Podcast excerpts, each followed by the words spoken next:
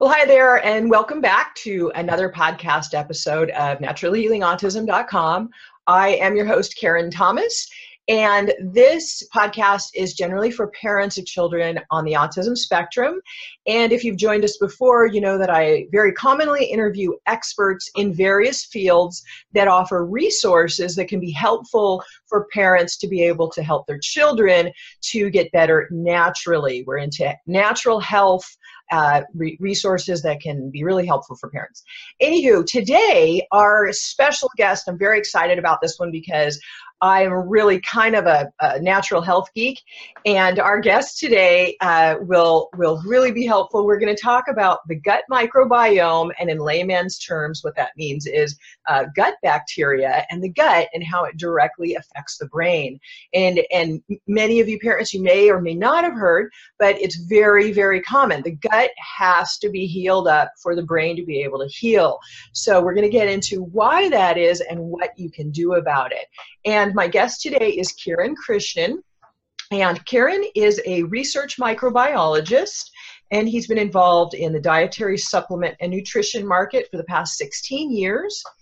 And he comes from a strict research background, so he has several years of hand-search research and development fields of molecular medicine and microbiology, uh, getting his degree from the University of Iowa. And uh, also a degree, got his degrees in microbiology from the University of Iowa.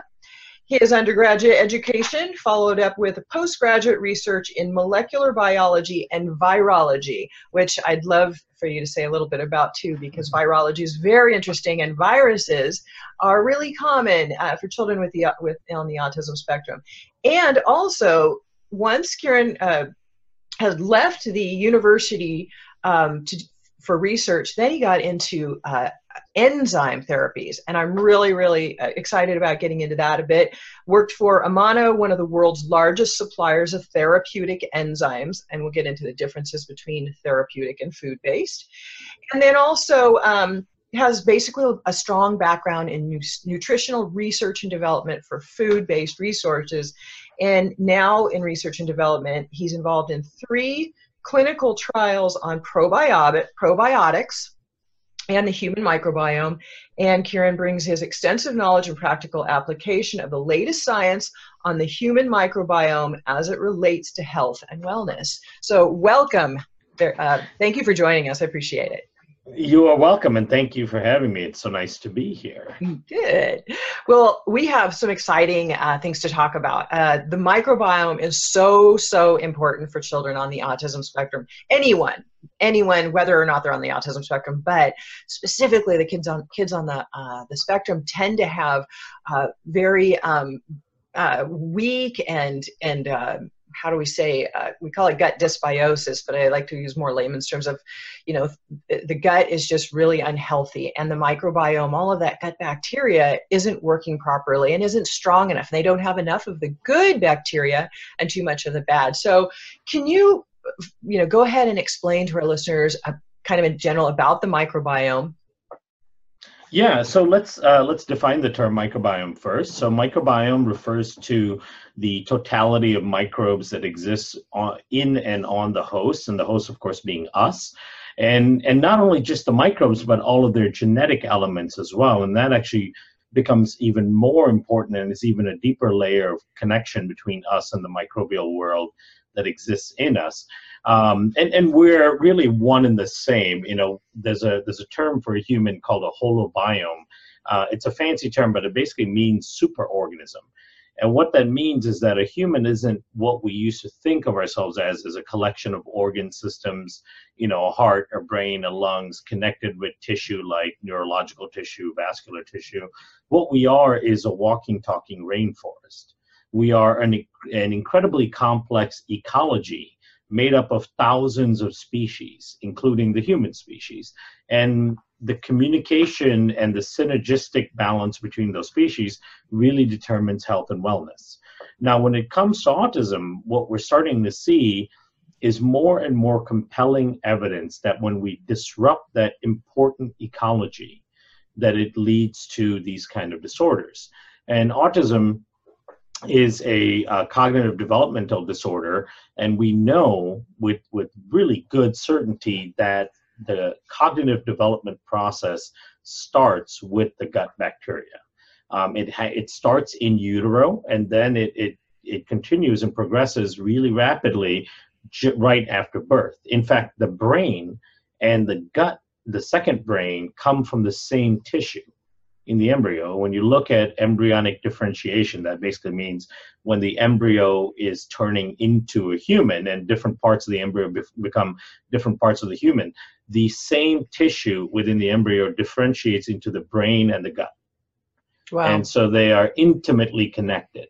Um, you know, so there's a lot of evidence suggesting that disruptions in the gut, early on disruption in the gut, makes you much more susceptible to um, spectrum disorders. Um, and it can be everything from, you know, uh, you know, autism on the on the on the most intensive scales, but also even things like behavioral disorders, um, you know, and and all of those things fit along the line. And the severity of the condition, it kind of correlates to the severity of the dysfunction in the gut itself. And there are so many things too in our society that uh, mom might have already been, you know, having a poor diet with uh, a lot of sugars or alcohols or uh, processed foods and the chemicals that can throw off the gut biome, and even high stress can throw off the gut biome. So if mom has problems already, maybe some, you know, pathogenic bacteria, overgrowth of candida or yeast, things like that, then she can pass them on in utero to the baby. So then the baby is actually born already in a, a bit of dysbiosis, correct?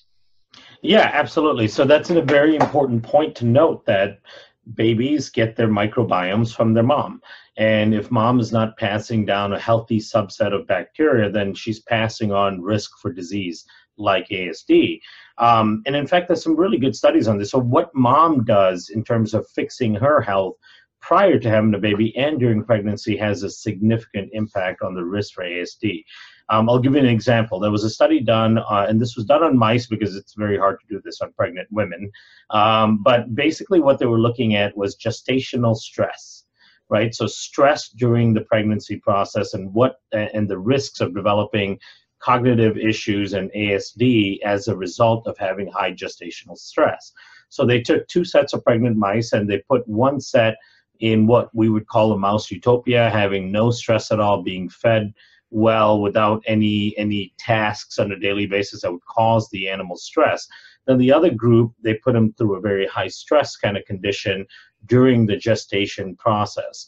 What they found was that the the the infants that were born from the from the pregnant mice that were that were undergoing no stress were perfectly healthy, no cognitive development. They they exhibited normal functional behavior right off the bat.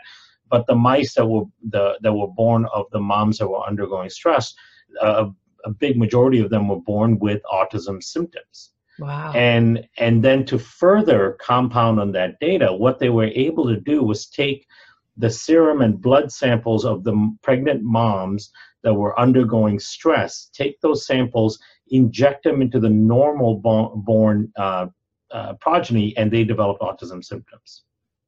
And that was, so, those were blood samples. Those were blood samples from mom. So all of the stress hormones and then all of the resulting toxins from the stress, and we'll talk about how the toxins end up in the gut from this, uh, in the circulatory system from stress, all of those things were enough when put into the newborn infant was enough to cause the autism spectrum disorder symptoms.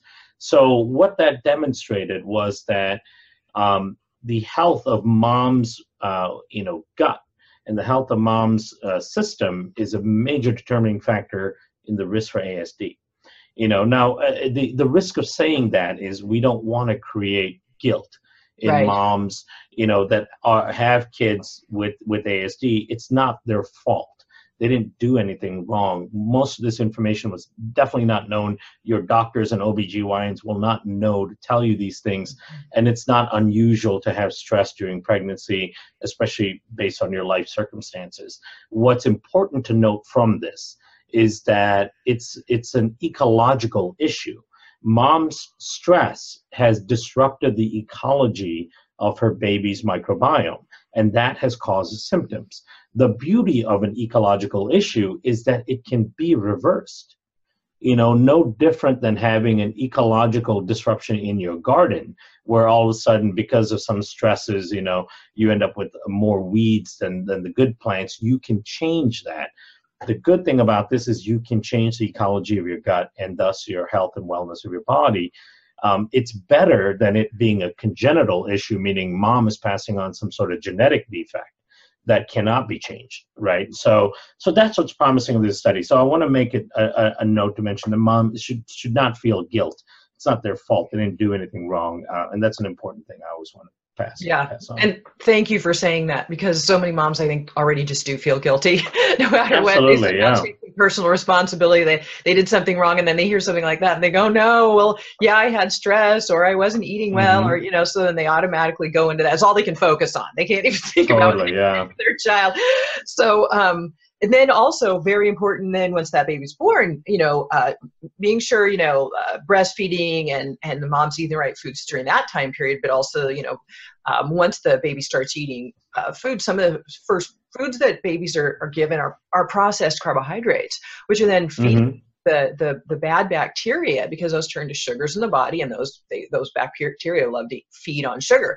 A lot of parents will say, oh, my kid craves, of course, gluten, or cra craves mm-hmm. carbohydrates, or craves sugars. And it has to do with that, that microbiome. Those, those bad bacteria are just craving that as food. So that's important. I, yeah. I like to make sure that parents know that, so they are not feeding those children those types of foods. Yeah, it, it's extremely important. So let's say the, the child is born with a dysbiotic flora, meaning an imbalance in, of good and bad bacteria within their gut, which makes them then much more susceptible to cognitive development issues like A S D. It also makes them more susceptible to things like allergies, asthma, and a, a whole host of immune dysfunction. So A S D is, is a part of it, and, and it can expand out into um, other conditions as well. Now, what can you do then, you know, in the beginning, um, or if you're not in the beginning anymore, your child is now six, seven, eight, nine years old, what can you do now?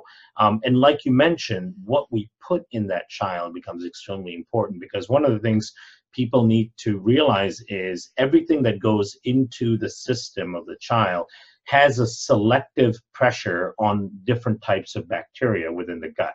So, for example, if you're putting in foods with a bunch of preservatives in it, it tends to select against good bacteria within the gut that are susceptible to the uh, preservatives, and it, it selects for more robust, in some cases, pathogenic bacteria that can withstand the preservatives better. Right. So and and when we and we know when it comes to A S D that the presence, higher levels of certain types of pathogenic bacteria are, are directly correlated with the presence of the disease. So Clostridia is an example. Clostridia tetani, Clostridia uh, histolyticum, Clostridia bolteae. These are bacteria that have been shown to be present at really high levels in kids with A S D and not present in kids without. So we, and, and these are pathogenic organisms that produce toxins in the gut that disrupt the gut-brain connection and disrupt the formation uh, of, of different parts of the brain in a, in a proper way. And so what we feed the child selects for these types of bacteria, or can select against these types of bacteria, depending on what you're putting in. You know, so we could talk about, you know, the, what the diet should look like and what things should, should be avoided. Um, and, and again, you can always start to reverse the process. You know, if you're listening to this and your child is two and a half, three years old and is just now starting to display symptoms of A S D uh, or some form of it, you know, it's a great time to intervene and start making those changes. But it doesn't mean that if your child is twelve, that you can't start making those changes and start seeing improvements. We see it all the time with, with kids of all, every age. We just got a report from a, uh, a mom who, who were working with, with one of our probiotic products, um, whose child is twenty-eight and, and making significant changes, you know, yeah. for the first time in twenty-eight years. So it can change. And that's a, that's a really important message, I think. Yeah, it definitely is. Some some people uh, people ask me that question all the time. You know, Karen, my child's twenty-three, or my child's, you know, thirty-eight. Can you know? Can we still do anything for them? And I'm like, yeah, absolutely. They just need to know what. Right. Yeah, yeah, that's fabulous. Um, I I had a couple of questions too, um, because we were talking about that gut-brain connection too, um, but also uh, it might be good to tell people, um, let them know there are some things that are built in the gut, like uh, some neurotransmitters or brain mm-hmm. messengers, and that can affect, um, have direct effects on mood, and sleep, appetite, the ability to focus, all those things, yes? Absolutely. So the gut is, is considered the second brain or the other brain. Um, in fact, if you look at the gut, there's something called the enteric nervous system. The enteric nervous system is basically this extremely elaborate and, and uh, complex neuro, neurological system that covers the entire digestive tract. It starts from your mouth all the way to your bottom. And and what's surprising about it is the amount of nerve endings in the enteric nervous system um, surpasses that that you find in the in the spinal cord. So it's a it's an even more complex neurological system than your own spinal cord is. And so that is that part, that enteric nervous system, is considered the second brain. Now the the things that are in control of the second brain are not us, because the second brain is part of the peripheral nervous system. It's not, it's not part of the central nervous system, which makes up your brain and your spinal cord. It's the peripheral nervous system, and even more so, it's the autonomic nervous system. Now, it's a fancy term, but what that basically means is it's an involuntary part of your nervous system, meaning we can't control it in any specific way. We can control our skeletal muscles, right? We can voluntarily move our arms and blink our eyes and turn our heads and breathe or not breathe. These are all part of the voluntary parts of the nervous system. There's a whole section of the nervous system that's functioning every single day, doing critical things that are autonomic, meaning we have no control over it. And um, and but what does have control over the second brain is all are all of the microbes that exist within your gut. They have direct control of this part of the nervous system. And this part of the nervous system is connected to the brain in your skull through something called the vagus nerve. So the vagus nerve is this very uh, interesting, complex nerve that directly connects the gut brain and the brain in your skull. And the microbes in your gut brain can send a whole host of signals, and this can be hormones, it can be neurotransmitters, it can be immunological signals uh, through through immune through your immune system. It can be metabolites that they produce, you know, compounds that they produce that affect your brain function.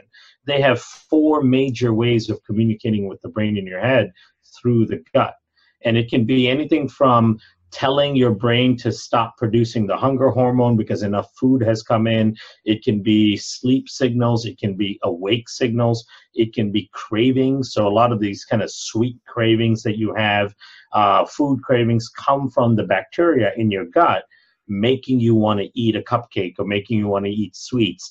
Um, it comes from them. They produce these signals and send it up the vagus nerve into your brain. And the same thing with serotonin. ninety, ninety-five percent of serotonin in your body is produced in the gut. We know serotonin is the happy hormone. We know that kids with A S D have serotonin dysfunction and, and issues with the levels of serotonin. Dopamine is another one that's also produced in the gut, uh, which is part of the reward centers of the brain. Uh, we know that kids with A S D tend to have dopamine receptor issues and dopamine functioning issues. That is produced by the bacteria in the gut and sent to the brain. So there's a, there's a whole host of uh, neurotransmitters that are, that are being produced in the gut and sent over to your brain. And when you have a disruptive gut, the production and the use of those neurotransmitters get completely decimated. Right. Yeah. And I know uh, anxiety is a really big one for kids on the autism spectrum, and that sensory overload piece. And mm-hmm. GABA um, is um, I don't mean about GABA amino butyric acid is what it stands for, but it's those yeah. receptors are made in the gut, and along with that vagus nerve. Between those two, uh, GABA's job is to calm the nerves down. The vagus nerve tries to balance everything and keep things calm. So if those two are askew, you definitely can have a lot of anxiety issues. Absolutely, yeah. It, just from the just from the serotonin imbalance alone can drive anxiety issues, um, and also leaky gut. We'll talk about leaky gut as well. Yeah. I think it's it's a very important thing to talk about. But certain components of leaky gut can actually go through the the second brain in your gut up to your own brain and actually get into the brain and disrupt serotonin function in the brain in your head, and um, and dopamine function as well, and even GABA production and B D N F, which is brain-derived neurotropic factors, all of these things that are important for balancing emotions and responses to emotional cues. Mm-hmm. All of those things are, are originate in the gut, which is which is amazing. So, like, one great line of evidence for that is, you know, the fluoroquinoline anti, uh, antibiotics, things like Cipro or gentamicin. Their their number one side effect is anxiety. You know, it's not diarrhea, it's not gas and bloating and bowel issues. It it causes anxiety and depression in people because the antibiotic is so powerful and disrupts the microbiome enough mm-hmm. that it screws up the gut-brain communication and causes uh, cognitive issues. So it's it's a really, really important connection to appreciate and understand, because what you have to know about your child with A S D is they've got, um, you know, a lack of the right balance of neurotransmitters and signals going to the brain to allow them to perceive the world around them in the appropriate way and react to the world around them in the appropriate way. But most of that is coming from the gut. Right. So without addressing that part of the gut, it's so hard to make significant progress in treating what's happening inside the brain. That's a perfect segue to uh, for us to move into probiotics, and and there's a lot around probiotics, um, and some have, you know, uh, the the numbers. Do I go into the billions? And some people say, well, if I go into the numbers, the strains are in the billions, then that can cause autoimmune reactions for some. Which one is the right one to use? Which ones are not okay to use? How should they? Uh, their sources be? Where th what should their sources be? Where should they, they be de deprived from uh, or derived from? There, there are a lot of things, uh, long-term use versus short-term use, and um, and the same strains creating um, possible, um, you know, my, you know, like a monoculture. So I really like to address those, because these are questions that come up all the time uh, with my parents that, that are contacting me. And so I, I like, you're the perfect person to really uh, discuss that. And we, you know, definitely uh, leaky gut. And then I really see um, Prevotella has talked about so much about one of the, um, the bacteria that are so low in children with autism, and building mm-hmm. that up with things like Uh, fiber, but then kids can't always eat fiber right away. It's a slow progression into that because they can't digest it well. So mm-hmm. I know I've just thrown a ton of stuff at you. Mm-hmm. uh, if you could kind of move into that, and, uh, th those pieces, because I know they kind of all fall together. That's why I was lumping them, but so uh, they do, yeah. Uh, so to to um, to kind of um, you know uh, put it together, let's talk about probiotics. What kind of probiotics are important? Um, and can help with A S D specifically. And then also, what are some of the other things we can do in addition to the probiotic to help the right type of flora flourish within the gut for A S D kids? Um, so going to probiotics first. So we know that the, that the dysbiosis within the gut that is associated with um, A S D falls into a couple of different categories. One is that tends to be too many pathogenic organisms, in particular of the Clostridium uh, species. So Clostridium is a spore-forming organism that's very resistant to antibiotics, um, does better in a higher pH environment. The few Clostridium species that are very closely associated with A S D um, are, are very strong, robust organisms. And it's it's hard to get rid of them, um, you know, by just using antibiotics or trying to outcompete with reg regular conventional probiotics. So a probiotic that can help with A S D has to be one that can directly compete with and drive out these Clostridia species. The second thing is, when you drive out the Clostridia species, it has to be replaced by other beneficial bacteria. And so a pro a good probiotic should be one that can help replace Uh, good uh, the the space of Clostridia with other um, endogenous beneficial bacteria. So bacteria that are already in the child's system that are good, but are tend to be suppressed because of the overgrowth of Clostridia. So how can we bring those up?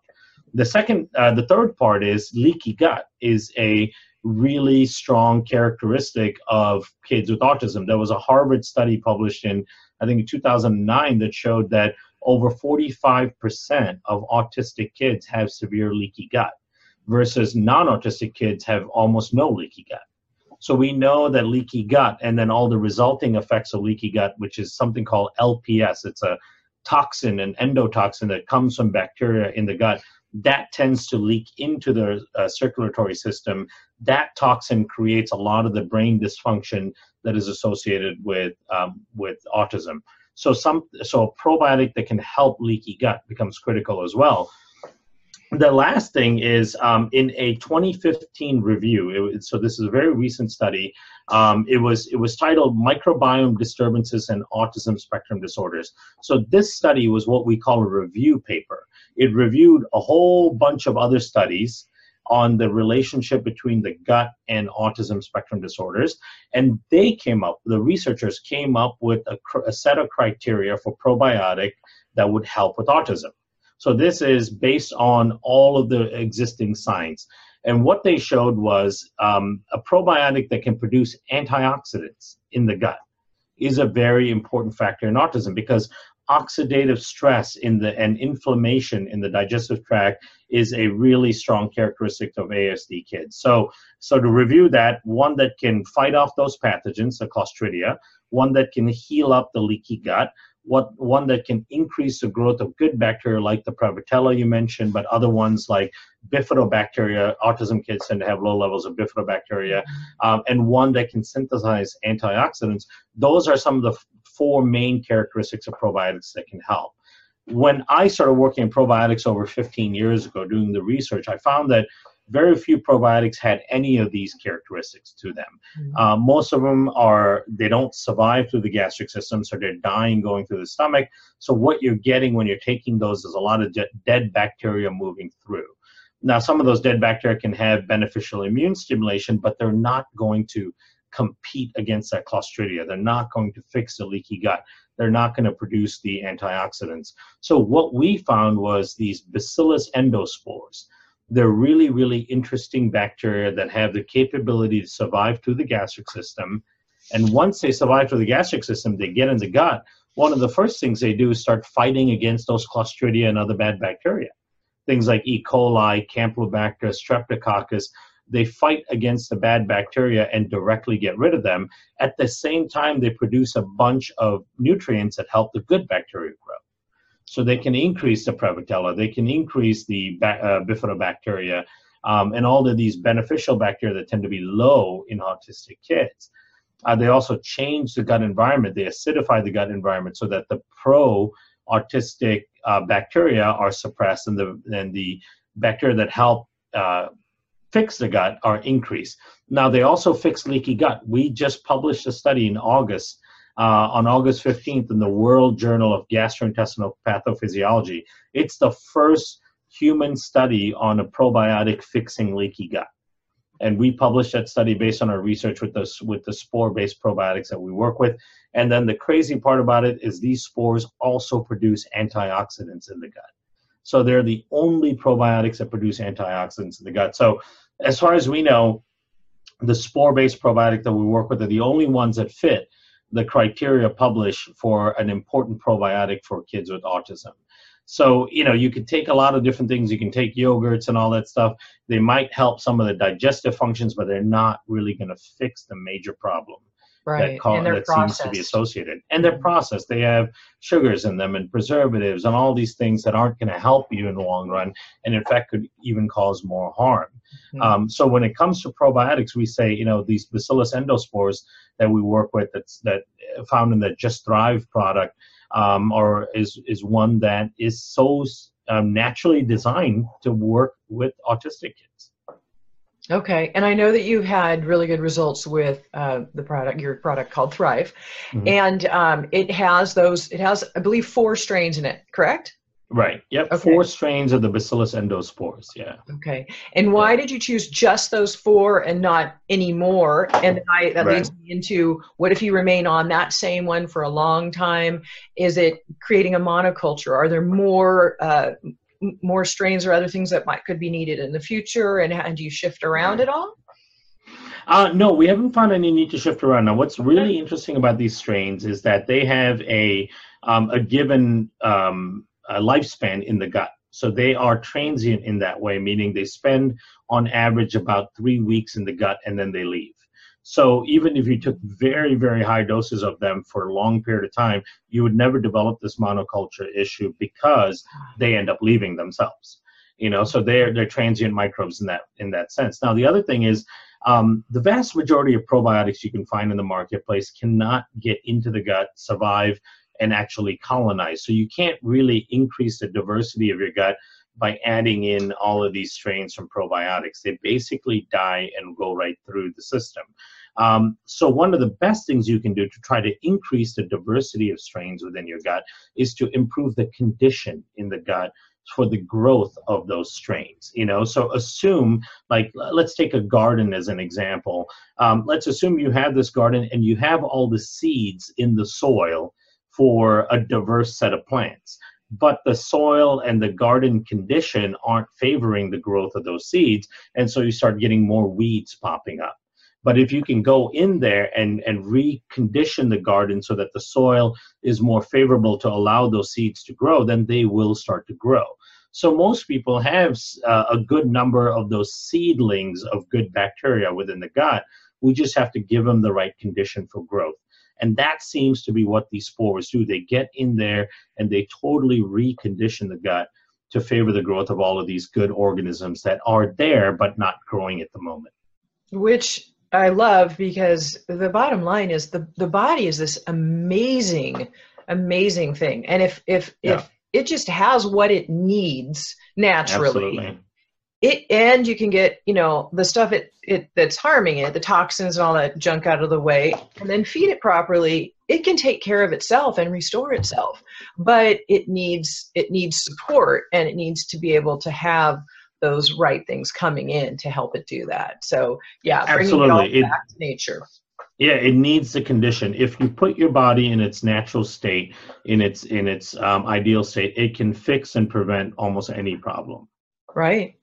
And what about um, prebiotics, which are food for probiotics? Are you, um, have you found that if the body is fed proper nutrition and then starts to, again, absorb the nutrition, because we also know mm-hmm. that especially kids with A S D, leaky gut, et cetera, in the, in the beginning, when you're first starting to work with their system, they're not always absorbing the nutrients from the foods that they eat because of the leaky right. gut. So, um, you know, adding any prebiotics that are needed, or what your, you know, any suggestions in that realm at all, or just going ahead and doing the, the process slowly to move the, the, the child into a, a healthier system, like fixing that leaky gut and, and everything else. Yeah. Well, so there's a few things that can be done. Um, I think uh, prebiotics are a, a good option, but of course you want to be careful that the prebiotics are Um, are, are not being added in at too high, too high a rate too fast, because it can produce gas and bloating and other negative symptoms that would then upset the child more.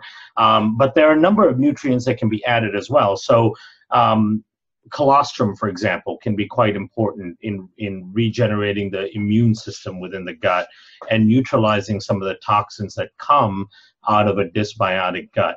Um, another one is called lactoferrin. Lactoferrin is a component of colostrum, but you can get it um, as a um, as a singular uh, product. And lactoferrin neutralizes many of the toxins that cause the inflammation and then the leaking in into the system.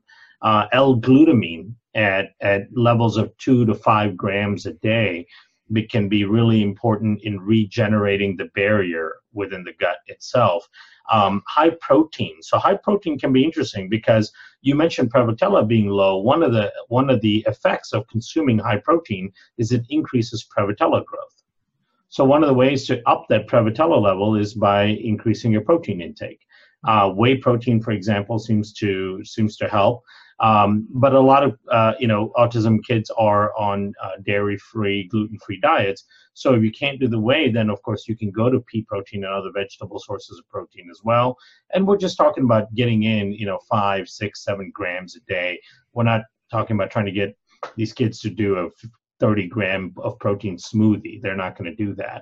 Um, you know, just kind of sprinkling some of the some of the protein on some of the foods that they're already eating, just to kind of increase some of those amino acids that they're taking in. Uh, the other thing is these protein products will also have free amino acids in them, and studies have shown that some of these amino acids, like serine and proline, are really important for regenerating the gut mucosal layer, which is a protective layer in the gut.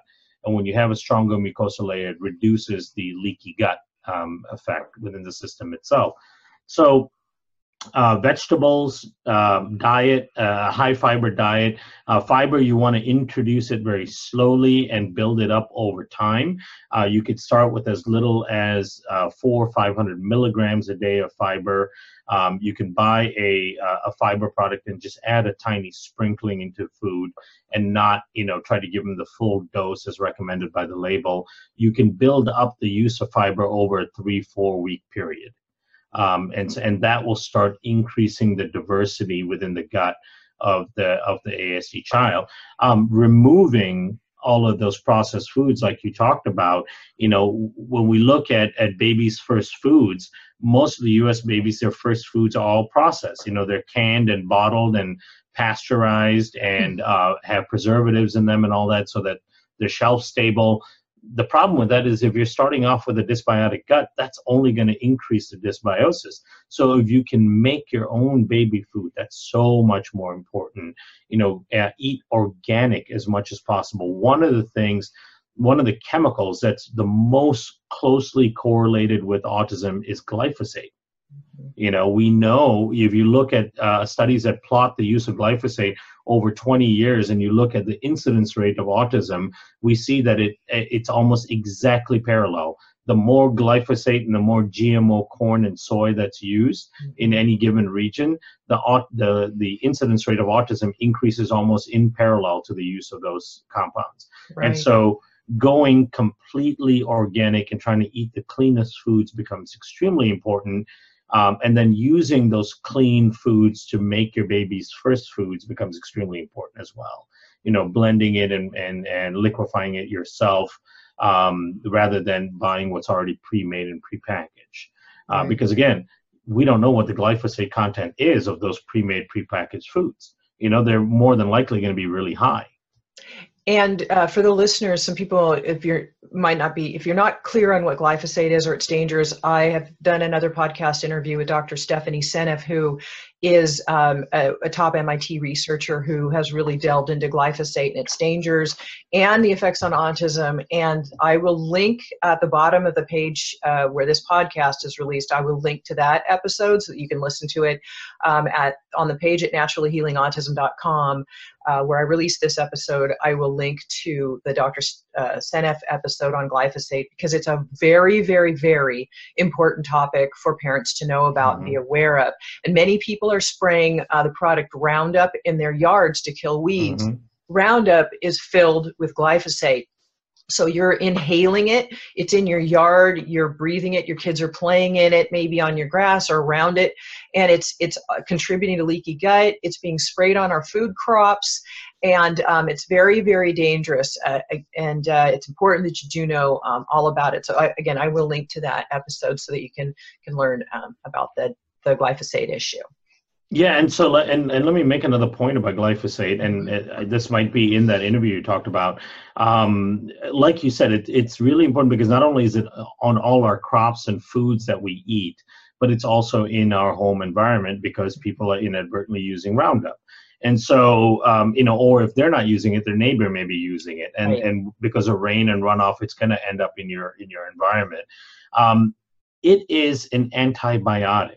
Essentially, it kills bacteria, right? And and the crazy thing about it is it tends to kill good bacteria more so than bad bacteria. And so what you have is a daily dose of antibiotics that specifically kills bad uh, good bacteria more than bad bacteria. You know, it's it's probably one of the biggest driving forces of the dysbiosis in the gut. So if your child is already born with an imbalance of good and bad bacteria and they're starting to develop symptoms of A S D, the continual exposure to these kind of chemicals can have a huge impact in progressing the disease and and um, stopping any progression of any treatments right. as well. You know, because what you're doing is you're taking one step forward, two steps back mm-hmm. every single time. And so that becomes really important. And so people really have to understand that you have to make a special effort to clean up your environment around you so that you are Uh, really minimizing your exposure to glyphosate. One of the, like you said, the first thing you can do is eliminating it from your use in your in your environment, and then also from your food. Uh, what's really exciting is there's a new certification coming on board, and your listeners and consumers can push for this even more. Um, there's a glyphosate-free certification that's going to be um, that's going to become popular, I think, over the next year or two, where companies are going to be voluntarily vol- voluntarily testing their foods and products for glyphosate levels, and then you can find stuff that is free of glyphosate. So it becomes really important to keep that in mind and start looking for that in the marketplace, because the more you look for it and the more you choose those kind of products with your wallet, the more incentive there is for companies to go that route. And that's only right. good for your health, you know? Yeah. Um, two years other ago, things. We, years ago, we never saw gluten-free sections in the grocery store. Look at it. Exactly. Today. They have to look, keep that because that's what the consumer wants. It's the demand, and, and companies respond to consumer demand. They don't really care about your health as much as, as you would think. That's their checkbook. They care, they care exactly. They care about what you're spending your money on, and so you have you have incredible power with your wallet and your checkbook.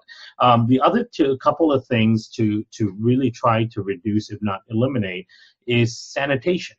You know, one of the things that we have this misconception of is that we're protecting our kids if we sanitize and clean our homes, right? We that Clorox, that chlorine smell, the sanitized smell is associated with cleanliness. It's not. In fact, studies show that households that use chlorine-based cleaners and sanitize their homes have much higher incidence rate of viral infections and immune dysfunctions in the kids. And so, you know, it, it's, I, I see moms do this all the time. You sit down in a place, um, you know, like in a restaurant or uh, you're in an airplane or wherever, you pull out the and the antimicrobial wipes and you sanitize that whole environment, you know, mm-hmm. the chlorine wipes, and you wipe down everything around you, uh, or your homes, you're just sterilizing your homes on a regular basis. And that's actually not good for the microbiome and for the child. Um, and the same thing with, with uh, you know, hand sanitizers and antimicrobial soaps. All of these things have long-term drastic effects on the health and the gut, gut-brain connection uh, in your kids. So, you know, those are important ways to detox the environment that your that your child is being raised in as well. Mm-hmm. Yeah, not to mention that a lot of those hand sanitizers have a lot of alcohols in them, and they're finding really high, finding really high levels of alcohol in people's systems from the hand mm-hmm. sanitizers because it absorbs into your skin. So you have to remember that mm-hmm. everything you touch in, or touches your skin is going into your body. So, you know, again, it goes back to soaps, shampoos, and everything else as well. Um, but yeah, and then um, I really want to also touch on um, getting into, um, you, you talked on viruses a little bit there. Of course, viruses mm-hmm. are huge with children with autism. So um, how you're seeing, uh, you know, this increase in the gut biome helping and, and the probiotic increase helping the um, the viral issues, and um, and also in enzyme support as well, because mm-hmm. you have a background in enzymes. So any additional mm-hmm. um, you know, things that you can tell us about that? Yeah, so uh, looking at viruses, so one of the things that, that is really prevalent among uh, people with chronic conditions, um, that's both adult and kids, and of course A S D is a chronic condition, is the presence of these um, chronic infections with viruses. It can be uh, like Epstein-Barr virus, cytomegalovirus, um, a number of viruses that have the ability to remain dormant and and create these kind of prolonged low-grade infections. Now, one of the reasons why these viruses can do that is because of all of the immune dysfunction that's coming and associated with leaky gut and a disrupted microbiome. So eighty plus percent of your immune tissue in your body is in your gut. And, and your gut bacteria control a vast amount of your immune function. And if your gut bacteria are disrupted and are not properly training and amplifying and, and teaching your immune system how to function, then these types of viruses can can uh, remain dormant uh, and, and have a long-term uh, residence in your system. And when they have this long-term residence in your system, they create a lot of inflammatory responses. Uh, they create a lot of innate immune responses. That's the inflammatory part of the immune system. And those things are associated with disruptions in the brain, uh, disruptions in the gut-brain communication, and, and so on. So um, they play an important role, but it all comes down to having an unhealthy immune response because of an unhealthy microbiome. Right. So once you fix the microbiome, your body has the ability and the tools to go after these uh, chronic viral infections mm-hmm. as well. Okay. You know, um, and then with the digestive enzymes, yeah, absolutely. So um, you you had already mentioned this earlier, where kids with A S D tend to have disrupted guts, and because they have disrupted guts, they don't absorb nutrients because they can't break down and assimilate those nutrients. And I always tell people, you know, the old saying of "you are what you eat," it's really you are what you absorb. And mm-hmm. so you could be eating all of these healthy foods. You could be going through all this trouble to make healthy foods for your child and, and getting them to eat it somehow. But if they're not breaking it down and assimilating those nutrients, a lot of it is just causing inflammation in the gut. And then you're not even getting the infl- the uh, nutrient uh, benefit of it. And so digestive enzymes can be extremely supportive in helping break down that food and assimilate those nutrients. And again, those nutrients are going to be the building blocks for fixing the physiological issues within the child. Now, those are digestive enzymes. So those are enzymes that are designed to work with food, um, at food pHs in order to break down and, and assimilate food. Now, there's other enzymes called systemic enzymes. Those are things like bromelain, streptokinase, natokinase, um, uh, lumbrokinase. These are enzymes that are anti-inflammatory enzymes that get absorbed into your system and don't just function in the in the gut during digestion. And in fact, these enzymes you would take in between meals. You don't want to take them with food present in the in the stomach because you want it, or in the intestinal tract because you want them to get absorbed into your circulatory system. Um, so these are really powerful anti-inflammatory enzymes that can help reduce the infl- systemic inflammation associated with autism. So two okay. different c- categories. Right. And it's important to note for parents that if you're doing something on a therap- using enzymes therapeutically, that means that you're taking them completely away from food so that they're not working right. on the food in the system. They are left available to have nothing else to work on, but what they, what, what's there that they need to work on, like the inflammation, et cetera. Um, when you yep. take them with food, they're going to work on the food. So again, take it on an empty stomach, at least thirty minutes before a meal and at least an hour or plus after a meal is really best for that therapeutic dosage. And I had a mom just write me right in just uh, yesterday. She was asking about uh, G E R D, acid reflux, for her child. Mm-hmm. She's having trouble getting anything down. And, and I was talking about the, the hydrochloric acid in his stomach being actually often lower when we're having acid reflux. It's not breaking down the foods, and then things that she could do about it. So could you talk about that a little bit? Yeah, so some one of the components of this of this acid reflux is actually pressure in the in the stomach. So what's happening is that the the pH in the stomach is not low enough, and so it's allowing for organisms to actually start to grow in the distal end of the stomach, and when it starts to grow, they start to ferment. It's kind of similar to S I B O, a small intestinal bacterial overgrowth. When they ferment, they produce all these gas and pressure that, that creates pressure in the stomach and can push acid back up into the into the um, the the pipe, into the esophagus. And so um, what we're finding is that a couple of things can can help a lot. One is a digestive enzyme. So uh, one of the things that people with reflux tend to have a difficult time breaking down and can kind of cause discomfort is fats, right? So an enzyme, a digestive enzyme with lipase in it, lipase is the fat breaking enzyme, uh, can help quite a bit. Um, taking some H C L can help as well, um, but but also the probiotic. That's really one of the things that we use primarily is a probiotic for this kind of G E R D and reflux that, that you tend to see in kids. And in fact, that's very characteristic of A S D. They tend to have much higher incidence rate of reflux um, than uh, than than non-A S D kids. Now, what's what one of the things th- to be cautious of is one of the tendencies is to give people P P Is when they have G E R D. So P P Is are proton pump inhibitors. What we've seen is that this data is showing that these P P Is, these prescription anti-reflux uh, medications, actually can really disrupt the microbiome further and make it make the G E R D even worse, and then of course leads to other more complex issues. Um, we also see that moms who are on these P P Is during pregnancy because of G E R D and reflux uh, have a high incidence rate of delivering babies with A S D.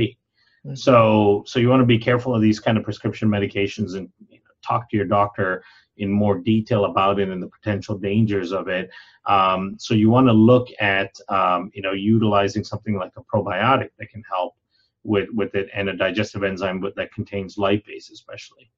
And I'm thinking probiotics, uh, we generally want to take probiotics that can make it through the stomach acid and survive that. Right. When we're having upper G I, GERD issues, um, acid reflux, and it's up here in our, you know, even into our chest and our esophagus, we want to possibly open up the capsule and then take mm-hmm. it so that it can break down what's in the upper G I instead of maybe right. keeping it whole, correct? Yeah, absolutely. And, you know, and uh, like our probiotic, for example, that we use quite extensively with A S D kids, it's in a capsule form, but it's almost impossible to get a kid to take a capsule. So no matter what, we pull the capsule apart and we mix the powder in any sort of food or drink. Uh, but that is a great way to deliver it, and you get better exposure in the upper part of the digestive tract. Mm-hmm. Yeah, absolutely. It's really good for, for, for people to know that that's okay to do, because we, mm-hmm. we do talk so much about it does need to make it through the stomach acid. But again, yeah, you know, a lot of these kids can't take a pill. And then mm-hmm. also right. then you're able to, able to work on the upper G I issues. So yeah, that's really helpful. I'm trying to think of, uh, of anything else. And I also wanted to stay back, stepping back for a second here on the glyphosate issue. I also interviewed Zen Honeycutt, who is the head of Moms Across America, which is an organization mm-hmm. that is um, creating awareness uh, throughout now the world for right. uh, glyphosate. And they will give um, people free brochures to pass out and create awareness. So maybe we could actually help with this glyph- glyphosate-free certificate um, piece that might be going on foods in the future. Yeah. I'll link to that episode on this page at naturally healing autism dot com as well, so that parents uh, know where they can get um, those brochures and that information to maybe help with that as well, because all that we're doing, all the good food we're creating, we're now learning, okay, oh, organic and feeding them the right wholesome foods and, and taking the right supplements, healing up that leaky gut. But if you've got glyphosate in your food and in your environment and around your home and things like that, and and uh, other things that we talked about in this interview here, that to be aware that you don't want to have to be taking too many steps backward with all your steps mm-hmm. forward. You want to just keep moving forward as best you can. So right. um, and Kieran, thank you so much for being here. You've been a wealth of information. Do you have anything else that you'd like to add? And I will link to Thrive, your product um, yeah. from as well. Do you have anything else you'd like to add uh, before we wrap up?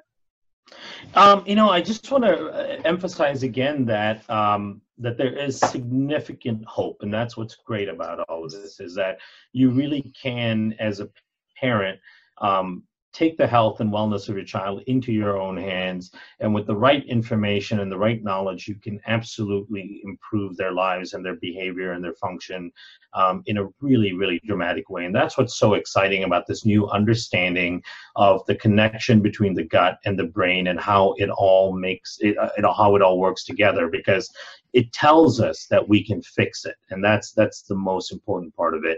Um, you know, clean up that environment, get rid of the chemicals. Getting dirty is fine. Going out in the woods and getting in the dirt, in the soil, is really important for the microbiome. That's how we evolved as a species. We ate, lived, and and, and bred within the dirt itself. Mm-hmm. Um, there's a lot within dirt that can actually help with our microbiome and help with our overall health. Um, you know, cleaning up uh, the chemical exposures, both in your food and your environment, becomes so important. And then just you know, ha- uh, reducing stress both on yourself and your child uh, is paramount, because we now know that stress increases leaky gut, and and and mom's stress it, it becomes reflected on on the child as well. So you know, I know parents that um, have children with A S D. Their their whole sole focus is is working with their child and improving their child's life. A lot of times they forget about themselves. You know, and, and your health is going to be reflected in your kids' health as well. We know that from studies. I'll give you an example. Um, there was a study that showed that, you know, households where one individual is taking an antibiotic um, and that antibiotic is disrupting that individual's gut, they were able to measure the same disruption in people that lived in that house that weren't taking the antibiotic. So, so I mean, there's a there's like a cloud of, of information that our microbiomes exchange, so that your so it's important to note that your health is going to be an important factor in the health of your child. So take care of yourself as well. Um, you know, all of those things you're doing for your child, try to do for yourself as well, um, and and everyone will be better off in general. You know? Yeah, so it's absolutely. Um, it's a very exciting time we live in, because although all of these conditions are increasing in prevalence and it's becoming a little scary and daunting, we also have the knowledge now in how to deal with many of these things. So, um, you know, it's uh, there's a lot of hope out there. And this is how, for any new listeners, um, how I started with this. twelve years ago, my own son was diagnosed with autism. And uh, through now my twelve years of research and everything I've done with him, he no longer has symptoms of autism at all. And right. so I, I interview experts, I continue to research, and I give resources for free on my website to help parents and educate them on what they can do and give them that hope.